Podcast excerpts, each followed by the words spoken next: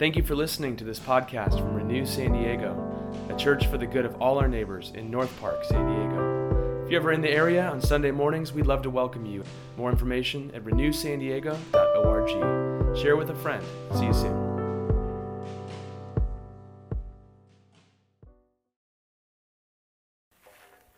Our scripture reading this morning comes from the letter from St. Paul, the early church planter, to a church in Ephesus. This is Ephesians chapter 5, verses 8 through 14. For once you were darkness, but now in the Lord you are light. Live as children of light, for the light is found in all that is good and right and true. Try to find out what is pleasing to the Lord. Take no part in the unfruitful works of darkness, but instead expose them. For it is shameful even to mention what such people do secretly, but everything exposed by the light becomes visible. For everything that becomes visible is light. Therefore, it says, Sleeper, awake, rise from the dead, and Christ will shine on you. This is the word of the Lord. Thanks be to God. Let's take a moment for silent reflection.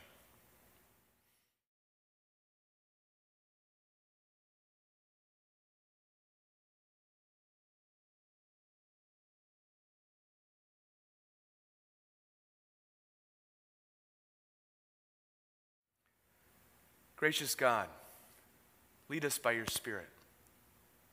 On this New Year's Day, help us to look forward with anticipation and excitement, and hope. We also realize we look forward with fear or anxiety. Some of us saying, My goodness, we're starting a new year. I'm still exhausted from the last one. However, we find ourselves starting this new year right now, help us to see that you know us and you see us in all our joy and all our sorrow, in all our excitement and all our fear in all of our energy and vitality, in all of our exhaustion and anxiety. And you know us to the depths of our core. And you see all of this, and your response is to move toward us in sacrificial, self giving love in the person and work of your Son, Jesus Christ. And so now we pray as we turn this new year that you would do a new work in our lives and in this world that you'd fill us with your Holy Spirit in a way that our lives would be transformed. We pray these things for our good and for your glory. In the name of the Father, the Son, and the Holy Spirit. Amen. So, again, Happy New Year. We're turning the page of a calendar. We're also turning the page as we're moving into the season of Christmas.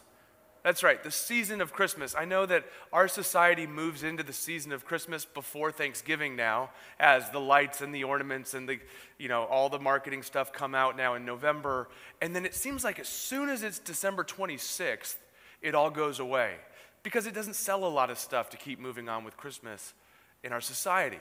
But really, we're in the season of Christmas. In fact, that song, The 12 Days of Christmas, my true love gave to me, those 12 days of Christmas aren't about the 12 days before Christmas, they're about the 12 days after Christmas because that's the Christmas season. And so we have time to ponder and think and apply what it means that the infinite creator of the world became finite. That the one who is all powerful became vulnerable, even being born as a child in a manger. But furthermore, we don't just ponder it, we apply it. You know, as we were thinking through the birth of Jesus Christ, we were talking the other night about what it was like for Mary and Joseph to be moving through Bethlehem looking for room at the inn. After inn, after hotel, after motel, after Airbnb, after hostel, after whatever. And the answer was always no. And it kind of forms this cute story if you tell it while you are fully clothed in a warm room with a candle lit and maybe a glass of wine or hot chocolate. And it's like this, this cute story.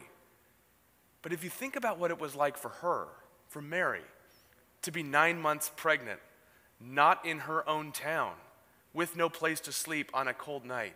It's a very different story. It's terrifying. Or even just the act of childbirth, if you think of this beautiful moment where the child's born in the manger, and later the shepherds come, and the magi, the wise men come, and all of that. But if you've ever been present for a birth, you will know it is terrifying and it's joyful. It's terrifyingly joyful, or it's joyfully terrifying, however you want it. I was reflecting back on the birth of our firstborn son, Benjamin. And I remember going to the birthing classes. I remember preparing and talking to other families who were going through the same thing, their firstborn child. And at the time we lived in San Francisco, there's no shortage of options that you have for input, information of how to have a child well.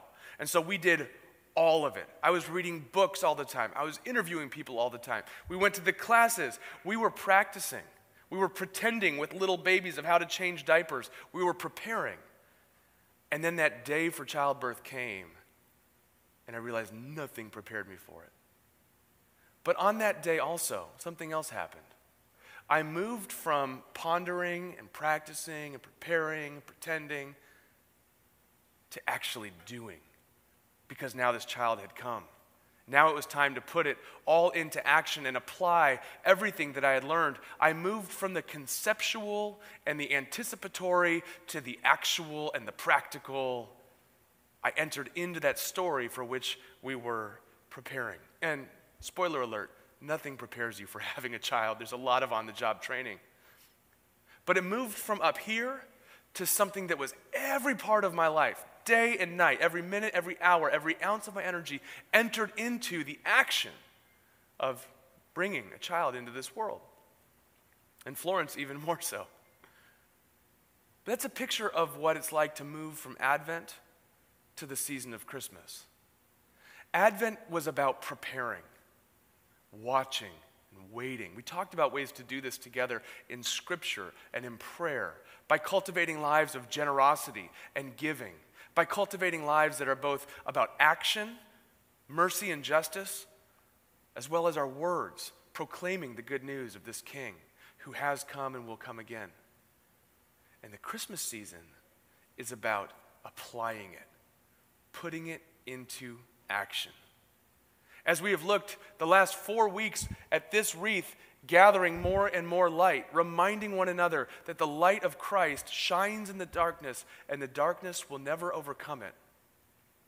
Now, we get specific and think about what it means that Jesus says, You are the light of the world. You were created to reflect my light in this world. So let's hold that big idea as we hold the practice of New Year's Day, of thinking through our coming year, think through the type of person you're becoming. And what will be different this year as you choose to become a person of the light, reflecting the light of Christ into this world. That's what's happening in the scripture we just read, where the Apostle Paul is writing to this early church in Ephesus. Ephesus was a city that may be a lot like San Diego. It was an international city, a diverse, multi ethnic city, a bustling port city, a pluralistic city. It had power, it had prestige, it had image, it had commerce, it had all of these things blending together, and it had this new church. These people who decided that Jesus Christ is the way, the truth, and the life, and because he is the Son of God and risen from the dead, they will follow him as the way of life. And so Paul is writing to this group of people. Now, why does it matter to be intentional about living as a person of light in this world? Let's look at that. Let's look at why does it matter, what does it mean, and how do you do it? Okay, first, why does it matter? The whole order of Ephesians actually really encourages me because it's all about putting into practice the act of following Jesus and making it real, in real time. The first three chapters, it's six chapters long. So the first half is all about what happens when you become a Christian. It uses language like when you accept Christ by faith, you are saved, you are rescued, You have an inheritance. You have this wealth that you did not earn, and maybe you don't deserve, but it is bestowed upon you by your Heavenly Father. You have an inheritance. You have a new identity. It says you have a new citizenship. You're still a citizen of the country in which you live. Most of you are probably American citizens, many of you from other countries as well. You're still a citizen of your own home country, and you now have citizenship in the kingdom of God. You have dual citizenship. And the thing is, the citizenship in the kingdom of God actually takes priority and defines you even more than your own home nationality. And paradoxically, as that plays out, it doesn't make you a worse citizen of your own society. It makes you a better citizen of your own society, working for justice and mercy, for love in public, for caring for other people, for really what it is to mean to live out the common good. So, Christian friends, the closer you get to Jesus, the better of a citizen you should become in your own society, the better of a neighbor you should become in your own city. That's the calling to live as the light. And that's just the first three chapters. Then, in the second half, which is where our reading is, Paul talks about what does it mean to live as a Christian. He says things like, You are a beloved child of God, so live like it. Jesus Christ, in his death and resurrection, has set you free. So don't use your freedom to put on all sorts of constraints or addictions or all those things that enslave you. Live as a free, beloved child of God. Now, of course, all of this is a process, all of this takes growth which is why it takes six chapters for Paul to go through all of this and a lifetime for us to live it out. But what it means is that Christianity is not just a vitamin supplement boost, just a little something to top off your life that is otherwise going pretty well. No, it's a sweeping revolution of every part of your life. And so Paul gets specific on what it looks like. Now, we're going to get into some really specific ethics here that Paul brings up. We're going to look at them as a case study, but take the bigger picture of what does it look like to organize your life around being a person of light. See, Paul uses the case study in Ephesians chapter 5 of what we might call the three classic ways that, that humans fall off the road into the ditch. Classically, these are known as sex, money, and power. Sex, money, and power are part of everybody's experience, whether you are powerful or powerless, whether you have money or you don't, whether your view on human sexuality goes one particular way or a different particular way. By virtue of being a human being, we all traffic in sex, money, and power. And then it makes its way into things like the names of a rock band or you know, themes that we find in the movies that we watch on Netflix. But Paul gives this example in the first verses of chapter 5. And bear with me here. He uses some very, you know, kind of old, older language, but he talks about, he says, fornication and impurity of any kind or greed must not even be mentioned among you. Okay?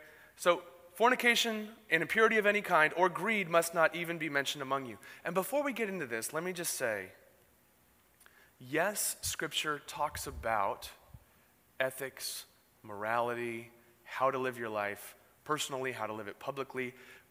But consider this it's not constraints that are put on you to make your life less dazzling or less exciting. The same wisdom that created the universe, that created you, also gives us the wisdom and the guidance of Scripture for our own good. Which makes sense if we think about God as a loving parent Think about that. A parent does no favor to their child if they say, go ahead and play wherever you want, including Interstate 5. Go ahead and eat whatever you want in the house, anytime, including all of the cleaning agents under the sink. No, that is bad parenting. That's actually abusive. A good parent will say, there are places for you to play that are great, places that can kill you. There are things that you can eat that are nutritious, and here they are, and things that will kill you. Please stay away from them. So, a good parent will actually put constraints on their child out of love. We see this in the same way. A fitness trainer at the gym isn't going to say to their client, you know what? Go ahead and work out whenever you want, and when you don't feel like it, just don't come in. In fact, when you do come in, just do the exercises you like and stay away from the ones you don't. No, no, not at all, because the trainer knows that then their client will, A, not come back, but B, maybe worse, they'll come back and not grow in healthy ways at all. Or maybe third, we'd consider a doctor who looks at an MRI of a patient and sees a deadly infection and says, There's nothing wrong with you. Go ahead and keep doing what you're doing. You're doing great. Just keep up what you're doing. No, not at all. That is not only cruel, that is malpractice, and that will kill their patient. And so just consider, as we get into these particularities here, that God, as your loving parent, that Jesus, as your trainer, teaching you to live ways that are fully alive, and the Holy Spirit, that is the good counselor, are all working in one direction to bring you more to life. Or, as Jesus said, and Paul echoed here, you are light. Live in the light, live like it. So now let's get back to the specifics. Paul presents these two case studies in how we fall off the road of living in the light. And he mentions on one hand, he says, any fornication, which is sometimes translated any immorality, any impurity. The Greek word there is porneia, from which we get the word pornography. In other words, any ways that you're using your body as a playground or other people as a playground merely for pleasure and not honoring the fact that you and others are created in the image and likeness of God with that sort of honor and dignity. Anytime you're living into these counterfeit ways of dealing with your sexuality and with others, you're falling off the road. but then, so right now, like half the audience is cheering, those people who really care about that. But he says, well, hold on. Because also, if you're practicing greed, if you're amassing and hoarding your resources without sharing with other people, if you're advancing yourself sometimes at the expense of other people, that too has no share in the light that we're talking about. And the point is, these two case studies show how comprehensive a life of following Jesus is. I mean, think about it for a second. And I mean this as no slam on any churches in San Diego, but would you allow me to show you a case study? There are right now, if you do a cursory search of podcasts or website search or whatever of churches in San Diego, there are some who say what the Bible teaches about sex and sexuality is obsolete and needs to be discarded. But what it says about greed, injustice, materialism, and oppression is absolutely right and should be heeded. It needs to be listened to. Okay? There are probably just as many churches in San Diego that put a lot of emphasis on denouncing sexual immorality and making a pretty big show of it, at the same time, essentially ignoring what the Bible teaches about greed and the abuse of power and not taking care of the poor. You see, we just pick the parts we like and we leave the other parts to the side. You see this in our political systems as well when you look at the two major parties in our political system in the USA. One says, you cannot legislate the ways I use my body. Keep your laws off of it. Leave sexual ethics out of it. But we should legislate giving money to care for the most needy and impoverished and neglected people in our society. The other party, you already know this, the other party says, actually, we need to focus on the family and commit to family values and legislate sexual ethics, but my money is my own business. And so what if I want to keep it all for myself? See, we want to fall off on one side or the other. And scripture comes and Jesus comes and says, I am not from the right or from the left, I'm from above, and I reserve the right to critique all of it. because I love you. I care about what you do with your body. I care about how you treat others. I care about individual respect and love among people, and I care about it happening in community and in society, especially among those who most need to cry out for mercy and justice. The wisdom of God comes and says, Don't be too narrow, don't be too short sighted. You need something more comprehensive. This is not about just a little tweak on the way that you're living and thinking. This is a complete revolution of your life. And it will make you an entirely different citizen of your society altogether because you're a citizen of the kingdom of God first. You will be known as light. Scripture knows that we need to counteract the default drive of our heart. And we saw this happen as you read through the history books. Christians in the early Roman Empire were scandalous. Because in the Roman Empire, where it was very common to say, be promiscuous with your body, give it to whoever you want, but be stingy with your money and keep it to yourself, Christians were the exact opposite.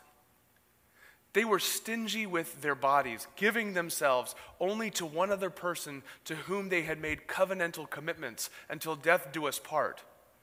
But they were promiscuous with their money, giving it out freely, generously, and joyfully. And the watching world saw a picture of the kingdom of God.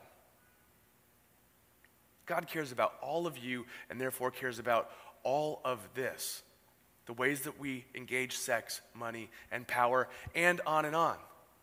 And so, with that in mind, you think, what does it look like to be a person of light? Let's expand it beyond even more boundaries, beyond the classic trio of SMP.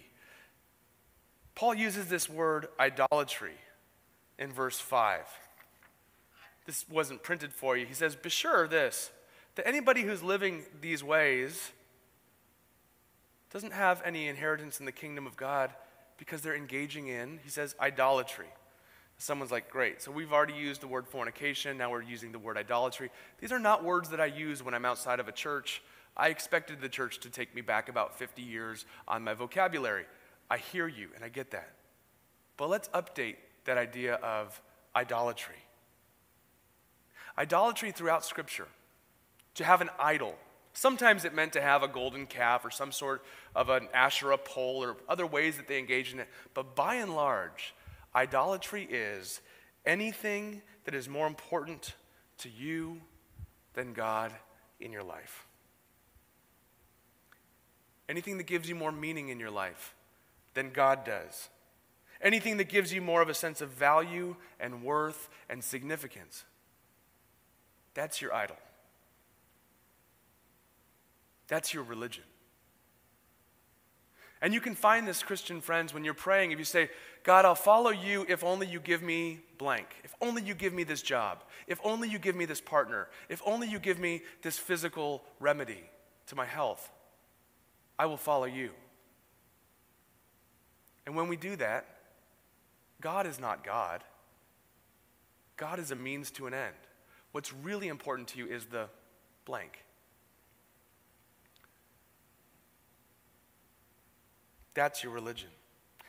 Even if it's a good thing. Even if it's a good thing. Children are a blessing from God. They're a difficult blessing from God, but they're a blessing from God. If your children become more important to you than God in your life, then that is your idol. Your career is a gift. But when it supersedes the importance of pursuing a relationship with God in your life, all of a sudden that has become your true religion your noble social cause or political cause is worthy of being pursued. But when it becomes the nucleus that holds you together, it's not sturdy enough or stable enough, and you disintegrate. See, any of these, when they become the center, will eat you alive because they are not sturdy enough or stable enough to hold you. Anything you put in the place of God in your life will ultimately fail you because it cannot give you what only God can give you. Now, I'll say it again These are important aspects of your life. I'm not saying, and I think you know me well enough, hopefully. If you're new, welcome. This is a good introduction. I am not saying children don't matter, politics don't matter, mercy and justice doesn't matter, your job doesn't matter. No, not at all. Engage all of them deeply, profoundly. But if you make them the center of your life, they will ultimately fail you and you will become unraveled. You will become anxious if they don't work out. You will become anxious if they do work out, because then the question is how long can I hold it together before it falls or fails? You'll become despondent.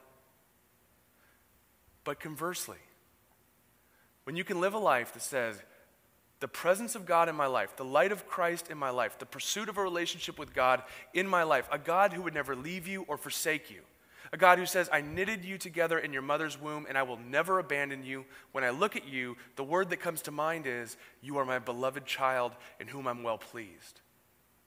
When that connection becomes your core, now all of these other pursuits can find their rightful place. Instead of demanding that they give you life and meaning and satisfaction, which is a recipe for codependence, you now derive your life and meaning and satisfaction from the only one that can supply it, which is God Himself. And now you can operate into these realms with joy, with perseverance, with a new energy and a new hope, a new resiliency. You see, that's the calling. What would that look like this year when you think through the categories in which you want to grow? Let's get specific. As you look at your life right now, what are you learning about how you spend your time? What are you learning about how you spend your money? What are you learning about the projects that you pursue or the people with whom you spend time? What's at the center of your life? And is it stable enough, sturdy enough, strong enough to hold you through this next year and the year after that and the year after that, and 10 years after that.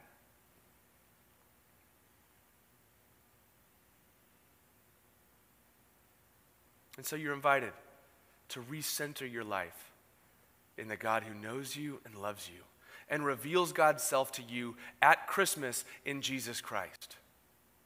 Lives for you, dies for you, rises from the dead for you, and will never let you go. Friends, that is the only foundation of life that is sturdy enough to hold you through everything. So, as you make your New Year's resolutions, I invite you to make it through that lens, with that sort of assurance and confidence and hope, with that sort of calling. And we need to do it together. It has to happen together. You know, one of the biggest predictor if someone's going to come through on all their commitments at New Year's or not is if you get more people involved in it. I mean, right now, gyms are making tons of money on tons of people because they will sell you right now a gym membership for the whole year at half price, knowing you will only show up for one month. So they're really selling you one month of, of gym membership for the price of six, and they're making lots of money. But you know what changes everything? If that person goes and gets a workout buddy who's going to call them every morning and say, I'll meet you there before work, and then you start showing up because you're doing it together. Keeping each other strong when you're weak, holding each other accountable, challenging each other, laughing together. And in the same way, when Paul is writing all of this to live as children of the light, it's not you live as a child of the light, you singular, it's you plural. Our southern brothers and sisters might say, y'all. Y'all live as children of the light. You all do this together. You encourage each other. You challenge each other. You hold each other accountable. You pick each other up. You push each other forward. You bind up each other's wounds. You listen to the difficulties. You bear each other's burdens. You celebrate each other's victories. And as you do that, you have a new energy together. This is why at Renew Church we're going to at least double our community groups from one to two. We might quadruple them to four, but the point is to have more space and more opportunity to come together in meaningful ways, to do this together. So please do commit to a community group this year. And As we talk about how to do it, I want to leave you with one thought that this beautiful image that Paul gives. It says, You are light, live like it. Ephesians teaches us throughout the letter that God says the moment you receive Christ, the moment you believe in Him as your Savior, the moment you move Christmas from something that's just in your mind to something that Im- just imbues your entire life, you actually take on His identity. You're united with God.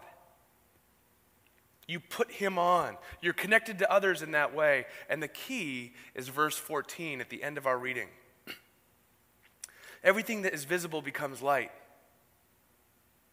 Therefore, it says, Sleeper, awake, rise from the dead, and Christ will shine on you. Christ will shine on you. But back then, before artificial lighting, you think of something shining, it's probably the sun they're thinking of shining. Or the moon. Those are probably the two biggest ideas of what's shining right now. If it's the day, it's the sun. If it's the night, it's the moon. Think about the difference between the light that comes from the moon versus that of the sun. The light of the moon does not originate with the moon. The moon doesn't make light. The moon is a rock that is orbiting the earth. The moon reflects the light of the sun. The sun, however, makes light, creates light. Because the moon reflects the light of the sun, even at nighttime when you can't see the sun, you can still navigate by the light of the moon when it's shining brightly. You can find your way when you're lost. You can find your way home. I think the Apostle Paul is saying, Live as light. As Christ shines on you, you reflect the light of God into this world as the moon reflects the light of the sun. And so, friends, our hard work is to receive the light of Christ, to enjoy it, to let it heal us and nourish us, and then to reflect it out into this world. So, as you're watching this now, as we're joining in together, I invite you to close with a simple exercise of reflection. Maybe take out a piece of paper and a pen right now, or the app, the note-taking app on your phone, and just start these prompts of reflection. This is about receiving and reflecting God's light in this world. Four things. I will actively receive God's light in my life by blank. Actively receive God's light in my life. Maybe it's committing to community, committing to this church, committing to prayer or scripture or generosity. What can you do to actively receive God's light? Experience it. Number two, I will actively reflect God's light in my home and my family by blank. Think about your words. Think about your actions. Think about the opportunities around you right now. And it could start with forgiving yourself or getting the healing that you need or facing an addiction that has remained hidden to everybody but yourself. And this is the year you're going to get the help that you need. Maybe you've been so overwhelmed with turmoil in your life, you've never gone to counseling or seen a therapist, and you're saying, I need to help get my thinking healthy so I have something to offer to others. Maybe you need, as they say on the airplane, to put your own oxygen mask on first so that you can help other people. That would be a great step. But what does it look like to reflect God's light in your family, in your home? Third, I will actively reflect God's light in my neighborhood. So we've already given you two starters here know your neighbor every first Saturday, farmer's market every third Thursday. Two ways to be in your neighborhood as a force for joy and connection in the community. But there are thousands of opportunities you have on all the other days. What does it look like to actively reflect God's light in your neighborhood, in your community? And then, third, fourth, I mean, I will actively reflect God's light in my workplace. What does it look like for you to be known? Maybe they wouldn't use these words, but to be known as a person of light in your office or on your team or on your staff. To be the person that can be counted on, the person that's accessible, trustworthy, the person who reflects light in your workplace. Even if they do or don't know that you're a Christian at this time, people, when they find out, they go, oh, that kind of makes sense. They work like somebody who has a lot of hope. They forgive people as someone who's forgiven. They pour themselves out generously and with integrity, even when nobody's watching. You're living as children of light. And so, friends, together, I'm looking forward to this year. I'm looking forward to journeying with you in all of this. All of this is often two steps forward, one step back, but we're on the journey together, receiving the light of God and reflecting it into this world. Happy New Year to you. God bless you. Let's pray. Gracious God, we do pray now that you would give us the grace to receive your light and reflect it out into this world. Take this invitation now and press it deep down into our bones, into our souls, into our hearts and our minds. So we receive the love that you have for us, and then we specifically thoughtfully, intentionally reflected out into this world. We pray that you would surprise us by your grace, your love, your power, and your presence in this coming year, both in the renewed Church community and through it to our neighborhoods, our city, and our world. We pray these things in your name. Amen.